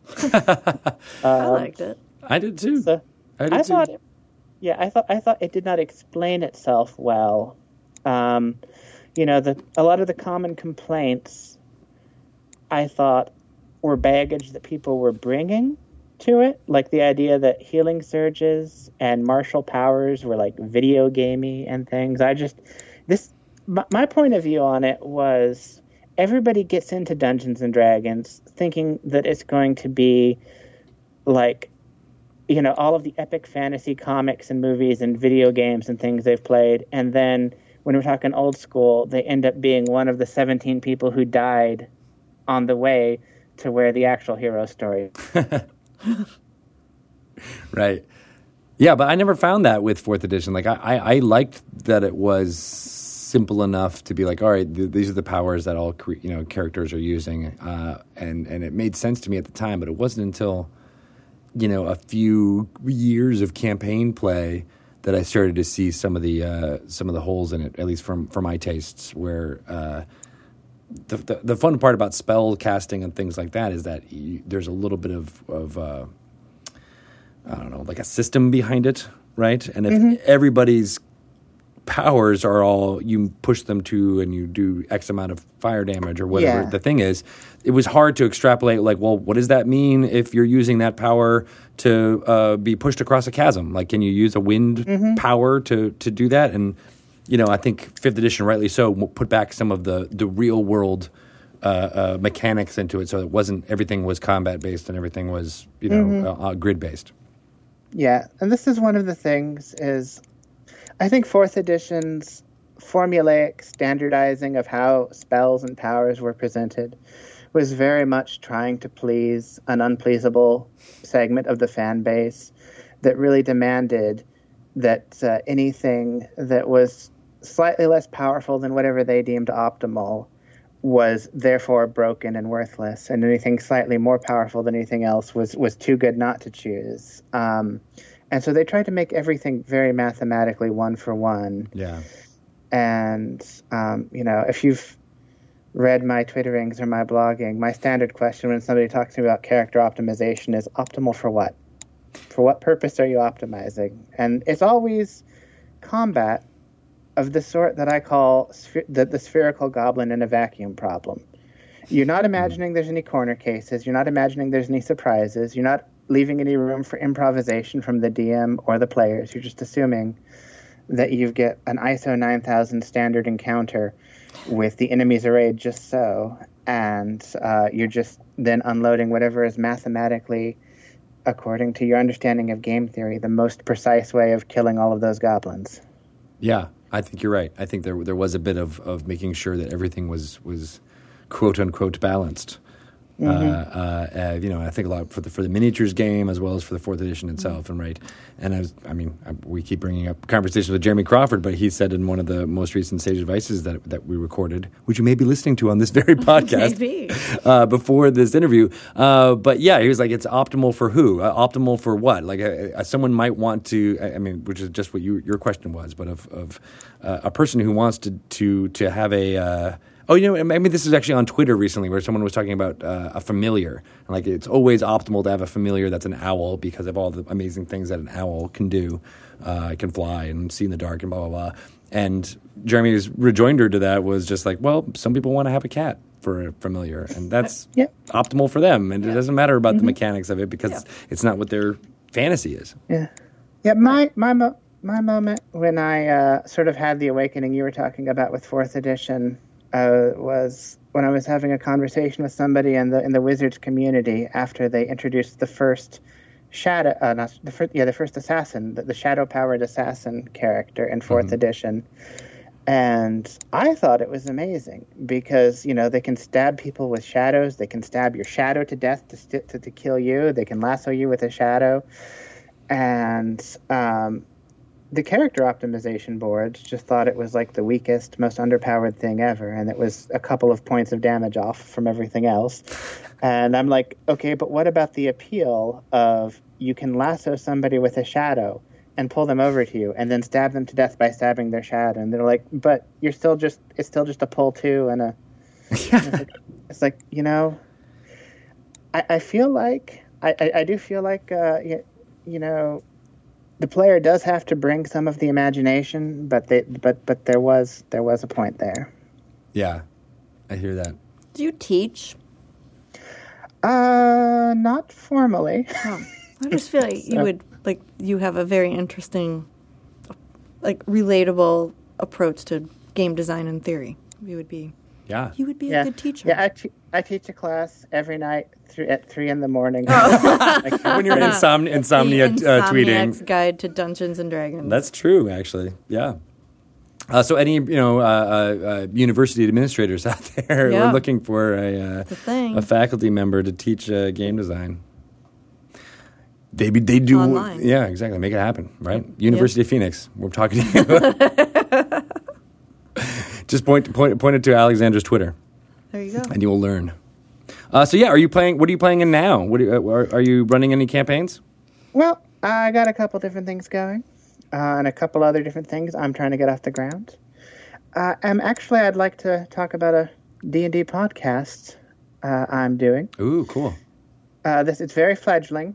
Um, we have had to shuffle the group around a couple of times, and so every time we do this, since we've just kind of starting, uh, we've had some false starts and stops to it. But uh, this is with, um, excuse me. It started off under uh, the title of Dash Attack. hmm Um, the idea was it's a uh, gaming podcast discussing uh, queer and LGBT uh, sensibilities and presence in gaming, uh, both tabletop and and electronic. And uh, they decided that the name was not very indicative of the message. So now the podcast is is called Console Queers, and uh, they have a spin-off called Dungeon Queering, where it's a bunch of trans people. We're playing Dungeons and Dragons. That's awesome. I love that. Those are great names. So um, yeah, we have been we have been we have shuffled the group around a couple of times as we find our footing, and uh, as of next week, I am actually going to be DMing that the perpetual Oh, DM nice. problem. I was very Yep. excited to actually be playing a character, but Oh, I just kind of Uh, assumed you were going to be the DM. they probably did too. So yeah, so I went from playing my. I'm I'm very happy with my character, and I'd like to put her in something, um, or maybe get back to her if I can tag somebody else in as DM. Uh, I made a halfling fighter because I like proving to people that there's no quote suboptimal character. um, named Didi Paradisi. Uh, Didi are initials because Danger is her middle name, and Danger is also her first name. That's like the best catchphrase ever. Danger is So- my middle name. Also my first name. exactly. Yeah. Was it your last like name it. at some point? But then she decided to change it. Yeah. DDD. So- Yeah. Um, and then I also have a home game that I'm very fond of. Uh, free, it's, on- it's on hiatus for the holidays, but otherwise, uh, frequently we'll, we'll restart on Saturday on uh, on January. Uh, so Saturday evenings, my long-term Twitter followers know that I start uh, posting out of context D and D quotes from it. Eventually, I'd like to like write some of it up because we've got great characters. Um, Yeah, I love that. That's almost like a Jack Handey uh, uh, out of context D and D Yeah. quotes. I feel like that could be a good book. that would be good. yeah, Do you ever do any of your D and D characters or games or store the worlds that you're building in D and D make their way into your writings, to your novels? I am glad that you asked because I started writing something uh, for Nano this year, Oh, cool. and then I got sick, so it's no longer a Nano project, but I'm still working on it. That's good. I mean, not good that you got sick, but I'm glad you're still working on it. Yeah. Sorry to hear about that. yeah, I'm glad I got sick too.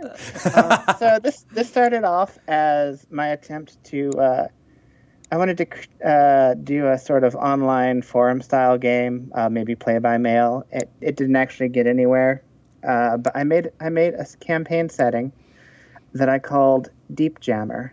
It is a combination of Star Trek Deep Space Nine and Spelljammer. Oh, I bet there's a bunch of people in the uh, in the uh, community that would love to some see something like that. Yeah. Yeah, so I started. It didn't work out as a campaign. Uh, just couldn't pull the time together for it, and uh, kept being distracted by real life. So, but I already had like a thirty thousand word campaign bible with ca- uh, background characters and the setting described and everything. So it's like, oh, I can start doing. You know, I can start doing my nano. I've already written my story bible here. So wow, Thirty thousand words just on the Bible. That's crazy. Yeah, that's pretty. ama- I told you she's she's a lot of words. a lot of words, a lot of words. so many words. That's amazing. Yeah. Uh, but yeah, so it's uh, I have been posting. I have been posting uh, the excerpts during the first third of November. Uh, every day, I had more excerpts of my daily writing. It's all very rough because you know it was a frantic draft. But uh, on my Patreon page, um, under the tag "Jamming in the Deep," nice. It's uh, it's I, I've, I've got Adele now so, uh, Yep. going through my brain. Yep. yeah, yeah. I don't think Deep Jammer is going to be the final, final title of that. Yeah. So, but I don't have I don't have a working title other than that. So. That's good. I like that. So going back a little bit to the uh, uh, uh, the the co- console queers, and then the table with top one was dungeon queers. Is that what it was? Dun- dungeon, Dungeon queering. queering. Queering. Like dungeoneering. Like dungeoneering, but we're queering. Oh, see, I was I was going with the clearing the dungeon as the oh like, Oh. like Come on. What are you? We're not we're not clearing it. We're queering it, which I thought was also very cool. It works on two levels. So it works on so That's- many Yep. levels. So is that podcast going to be just the, the the storytelling podcast, or are you going to be more about like uh, talking to people about uh, you know like more like an interview thing like like Dragon Talk is? it's going to be the story. Okay. Um, I I believe that uh, the first episode or maybe two has already been posted. This is on the Console Queers Patreon, uh, which is just patreon.com slash console queers. Um, they also it, they have the one page where they have both their, their electronic gaming, which is more of an interview talk format like this, and then also the dungeon one where we play Dungeons and Dragons. Um, so I don't know that there's there's quite a bit of a backlog uh, with all the shuffling we've done. I don't know the point where I start DMing is going to actually start going live, but uh, I'm very excited about it. yeah. I, it's next week. I don't yet know what I'm doing, but Well, it's a good thing you have insomnia, so you have plenty of Yeah, time exactly. to uh, to That's to, to work she on that. She teaches her class, though. but it's about D and D, so I'm kind of you know Kind of always The wheels thinking are- about it. wheels are always spinning. Wheels are always spinning. So will the uh, so other than all the uh, the, the players being uh, uh, uh, queer or, or in that community, uh, are, are the the issues in the story going to be uh, about that as well, or is it just going to come more naturally? Like, what, I mean, I want to get to the heart of the thing that you haven't planned yet. We're helping you. We're helping you talk it out on, on- Yeah. right now. so, um, well, ultimately, I sort of subvert basically everything I do in Dungeons and Dragons. Like, you know, as a nine year old with the Keep on the Borderlands, um, Right. you know, I wound up making the kobolds into revolutionaries and, and kobold rights and everything. I was I love that. so um, in our in our in my home game, the one that's paused right now, um, the the uh, the group of adventurers, uh, the setting there I call it's it's a it's a campaign setting I call Signs and Wonders, where the hype concept is magic went away a thousand years ago and it comes back all at once. So like all of the wizards in the world are level one wizards Mm. uh, and everybody is figuring out how magic works. And this is actually part of how I teach Dungeons and Dragons sometimes, is because if the players don't have any concept, uh, you know, you get the people who've been playing it for, for 20, 30 years and they know what a beholder does and, and everything. And, then then you get the players who are brand new and none of none of the old surprises surprise them anymore. They know the mimic, they know the cloaker, they, you know. Yeah. Uh, but you get you get the brand new players, and you make Magic brand new in the world, and it becomes just so much more of a wonder. Um, That's really so- cool. That's a great idea. so they, they so they have uh, but they, they have settled in in this in this town that was that was uh, sort of wiped out uh, in the chaos of uh, of the return of magic. Uh, they this little shepherd village and they've built it up and it's now the biggest city in the area. Every time I give them a magic item, no matter how cool I think it is, they immediately turn it into town infrastructure. Interesting. So they'll take like a like a what's the name of the magic item that gives water? Uh, uh, it's the, like, the, the Everfull flask or something like that. yeah, right. And you're like, oh, that's our fountain. Water. Yeah, stuff like that. Like, that's um, Very generous.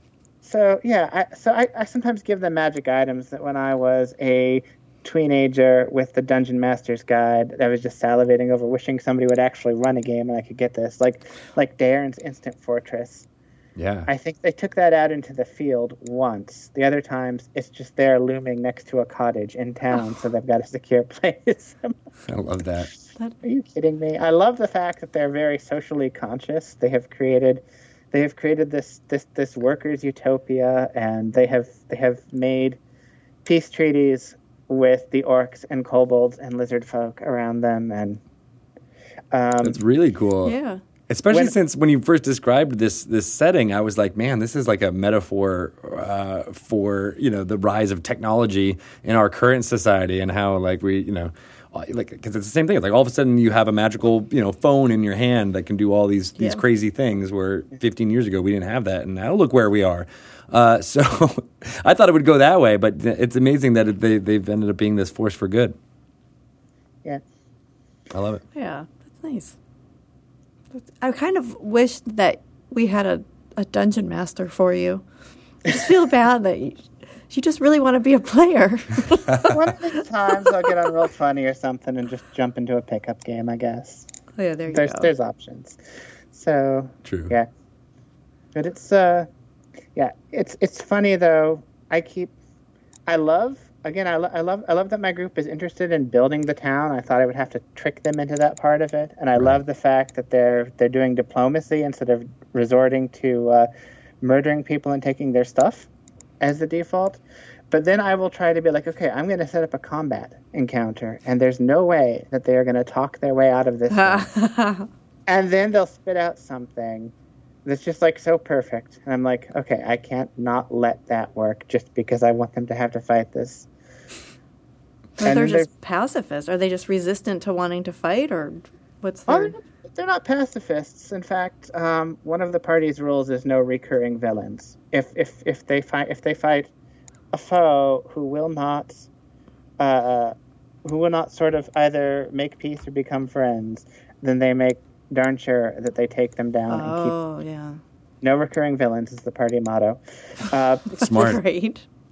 just uh, the most sort of the the most uh, I guess the face character for the party uh, is a Goliath paladin named Dirt, the friend of all living things. and you know, Goliaths have a very competitive culture, and when he heard about the concept of friendship, his idea for his life's great work is he is going to amass the most friends of anybody who ever lived. Oh, no, he he found out about Friendster. Uh, this did not impress the Goliath elders, which is why he was given the name Dirt as his deed name. Uh, but he just shrugged and moved down to the lowlands, and now he's trying to amass friends. Uh, his motto is "No gods, no bad friends." I like the mottos. Yeah, right. There's I, your your your characters are very good at branding. Yeah, and your players just are very good at branding. You could have your own T-shirt line. That's cool. Yeah, that's part of why I'd like to write this up, is because I think, I think people would really enjoy the characters in this game. Yeah, I I would. I like I hearing about already it. have, yeah, I like what I'm hearing so far. we have a uh, we have a there's there's a warlock in our party who introduces herself as a cleric of a god with an average amount of tentacles. Just the average amount, not Yeah. too much, the not average. too Yeah. little. Yeah. Just and average. a completely normal number of eyes. Yeah, the, the usual amount of eyes and tentacles. no big deal. Which is different for different people, though. So you can be like, I'm not sure. average. Yeah, whatever Yeah. you think. Do they? Does that god always appear that way, or have you has have the characters actually seen a, a, an image of that god, or is it just whatever everyone else thinks is is, is the usual amount? Well, we it, the god has not made a, an, an on-screen appearance. I think it's the kind of god where you, looking at it directly would not you would not be in a state to describe to anybody how many tentacles or eyes it has. Makes sense. Yeah. Very cool. What Wh- are wh- your? Oh, sorry. Go on. I was just going to ask about the other players in in this campaign. Yeah, I want to hear more about them. Okay, so um, we have the party misanthrope is uh, Professor Gimir Stoneblade, a dwarven professor of theology, a dual class wizard cleric, uh, theoretically lawful good. But if he has, he doesn't really have a motto, but he's got a catchphrase, which is "How can I turn this to my advantage?" Okay. Um, he is. He uh. I did a heavily modified version of Death House to give them a sort of Halloween episode. And one of the things I put in it as like little throwaway token was a cultist's diary written in blood and bound in skin. Oh, And it was just supposed to be about, uh, you know, the, the dark secrets of the cult. But the player decided that this surely must have arcane secrets he can learn to further his quest for arcane knowledge. Like And I'm like, I- I'm like, okay, if you want to do this, um, it's not really the wizard type of magic. It's more the god of an average number of tentacles type of magic. But so I allowed him to keep the book and periodically make arcana checks to decipher rituals in it, which always had some sort of horrific cost. And it's not like they were secret costs. But so we had this long running arc where the lawful good professor of theology kept dabbling with this book, trying to crack its secrets and, and uh, using it to cast higher level spells than he could currently cast, like Contact, Other Plane. Mm. Dangerous spells. Yeah. And always, always with a powerful cost. And at the point where he finally got to the point where the ritual that would have solved exactly the problem the party had required him to, to sacrifice five innocent lives. That's when he figured out that it was evil. and so he, he, he burned it. Um, and then his so-called friends and the rest of the party uh, faked up another copy of it and put it under his pillow. Oh, Oh, as a as a as like. By the way, you didn't actually burn it. It's still here. Exactly. Yeah. So, yeah, uh, he was he, he, he was fairly convinced that he was cursed for, forever for a while. How can he turn that to his advantage? how could Then he? we then we have uh, we have Vasha, the party pragmatist. Oh, Uh, sh she's a dwarven fighter. Um, she's the one who sort of codified the no recurring villains. okay. Um, yep. and, and when the party took a prisoner and they were trying to figure out what to do with them, she's the one who decided, since they also rule the city, that if they're going to have, you know, it's, it's one thing to kill somebody in combat, but uh, if, if we're going to be killing people we have in custody, we need to actually have laws and courts for this. Um, but she's very much the party pragmatist, and she takes a sort of very Gordian approach to problem solving. Um, we have Jitana, a, a forest gnome ranger, and in my in my magic free magic just came back setting, uh, any race that has innate magic is from another plane. So she was actually swept in from the Feywild in the magical cataclysm. So she had an arc that involved trying to find out where the rest of her gnome village got swept to. That's neat. And uh, we just got a new player recently who this is her first time playing D and D. She really takes to the role playing part though. Uh, Dima, a true neutral Aasimar monk, who uh, she's doing a really great job of role playing. She had been in a magical place of isolation uh, that was cut off from the rest of the world when magic went away.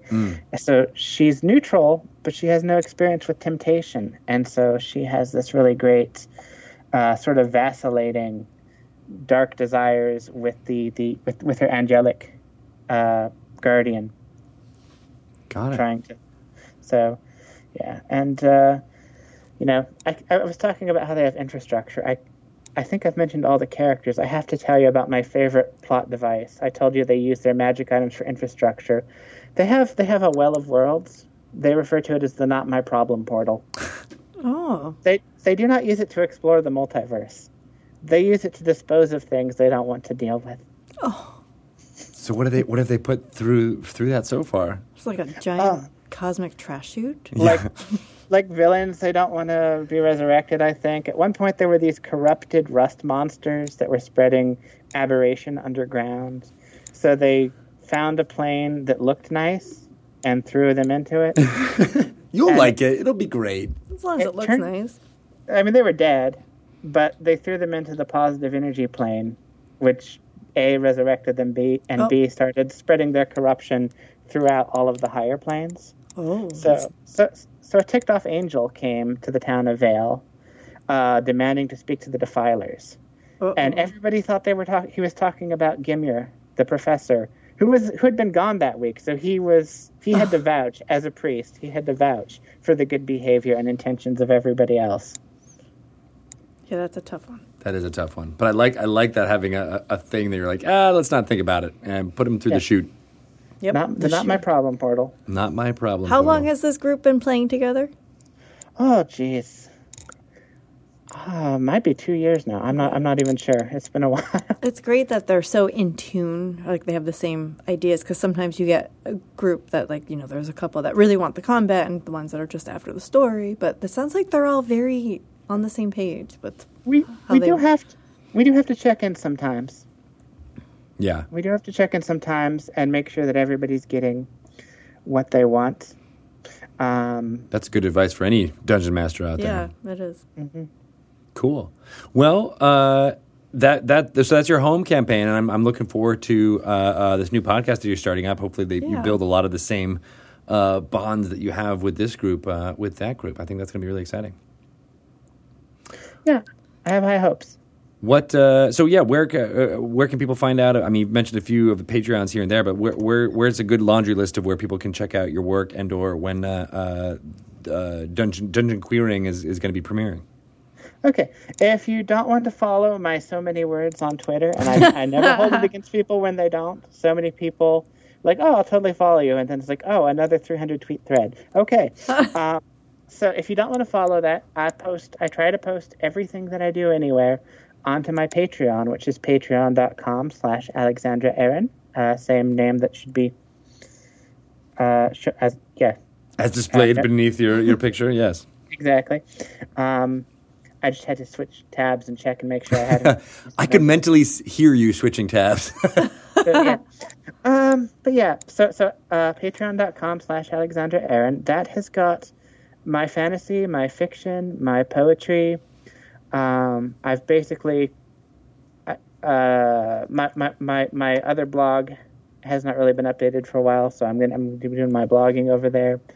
And uh, once my episodes of Dungeon Queering are going up, I will link them there. I, uh, you can also find them directly at patreon.com slash consolequeers, all one word. So Sweet. Yeah, Patreon's the best the best way to uh, follow what I'm doing if you don't want to wade through my Twitter.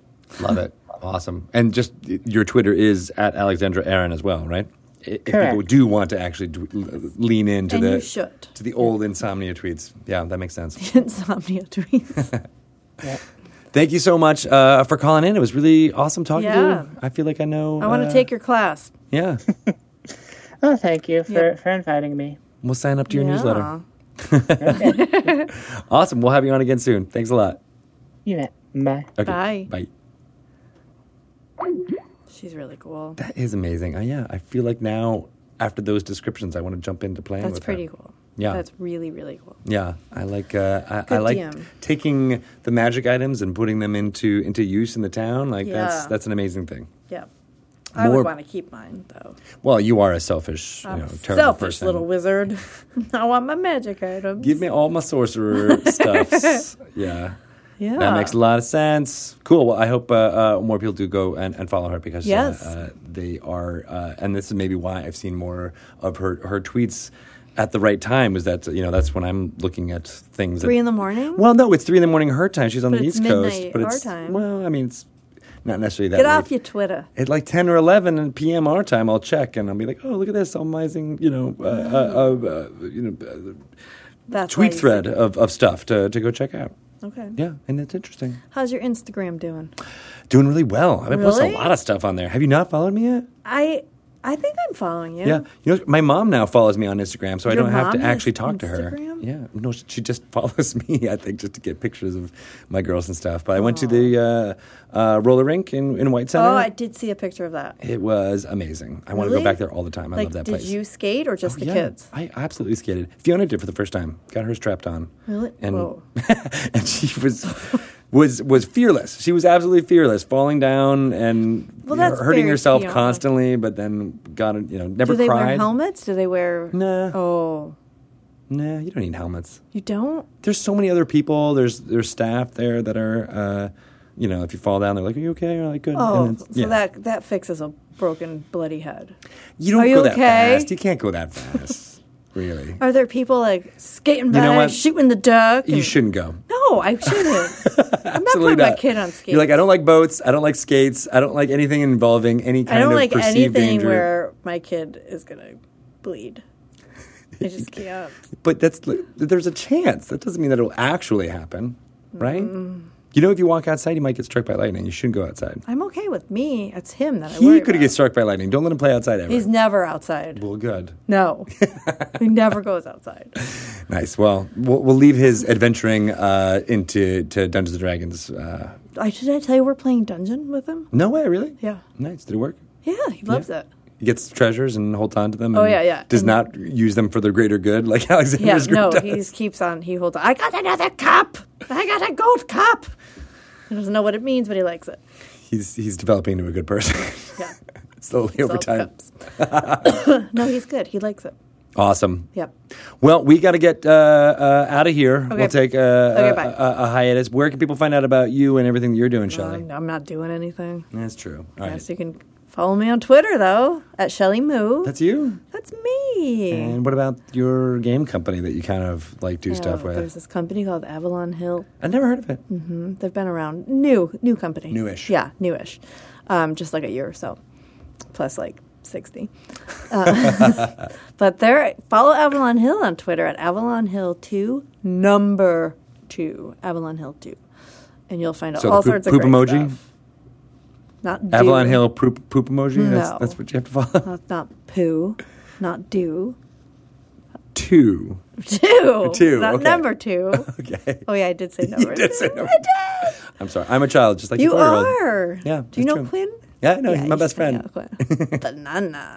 He's a good guy. Yeah. Uh, you can follow me. I'm at Greg Tito. Uh, ask me any silly questions you want. You mentioned the uh, uh, underscore, uh, uh, not the underscore, but the Instagram, and I'm at Greg underscore Tito. That's where the underscore comes. from. Oh yeah. Okay. Yeah, makes sense. I better Uh, following you. So yeah, definitely uh, follow us if you like annoying weird things on the Twitters. Uh, but if you want to find out about Dungeons and Dragons, go to dungeonsanddragons.com. Follow uh, at wizards underscore DND for all the latest uh, crazy news that's happening. I feel Lots like of news happening. we've got so many uh, amazing partners doing amazing things, such as uh, the the next guest that we're going to be having come in here very soon. Yeah, and those of you who are listening on the uh, on the podcast, you'll hear that uh, the next time we release it. yeah. It'll be out there, but we're talking to Trent Oster, which will be really, Trent really exciting. Oster. All right, well, that's it uh, for this episode of Dragon Talk. Yep. We're closing it out Gotta with go. Uh, some New tagline. Rocks fall. Everyone dies.